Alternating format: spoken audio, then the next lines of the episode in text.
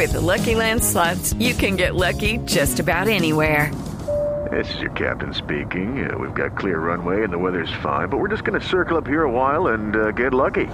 No, no, nothing like that. It's just these cash prizes add up quick. So I suggest you sit back, keep your tray table upright, and start getting lucky. Play for free at LuckyLandSlots.com. Are you feeling lucky? No purchase necessary. Void where prohibited by law. 18 plus terms and conditions apply. See website for details.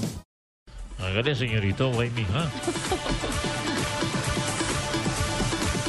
El tenista colombiano Alejandro Falla tiene nuevo entrenador. Se trata del ex capitán de la Copa Davis, el paisa Miguel Tobón, de 45 años. Falla, número 99 del mundo, se prepara en Estados Unidos para la temporada de 2014.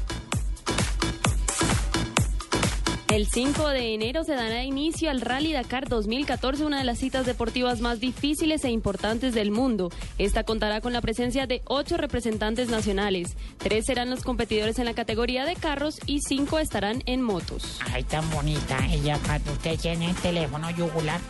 Sí, sí, claro, que no faltaba. Tiger Woods. Tiger Woods finalizó el 2013 como líder de la clasificación mundial de golf.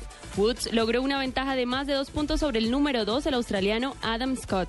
El tercer lugar lo ocupó el sueco Henrik Stenson. Por su parte, el español Sergio García logró meterse en el top 10 luego de ganar su primer título la temporada en Tailandia. Yo también por ella soy capaz de jugar con dos bajo el par.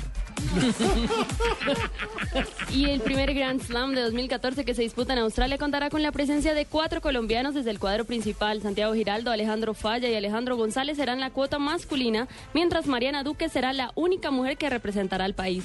El torneo iniciará el próximo 13 de enero.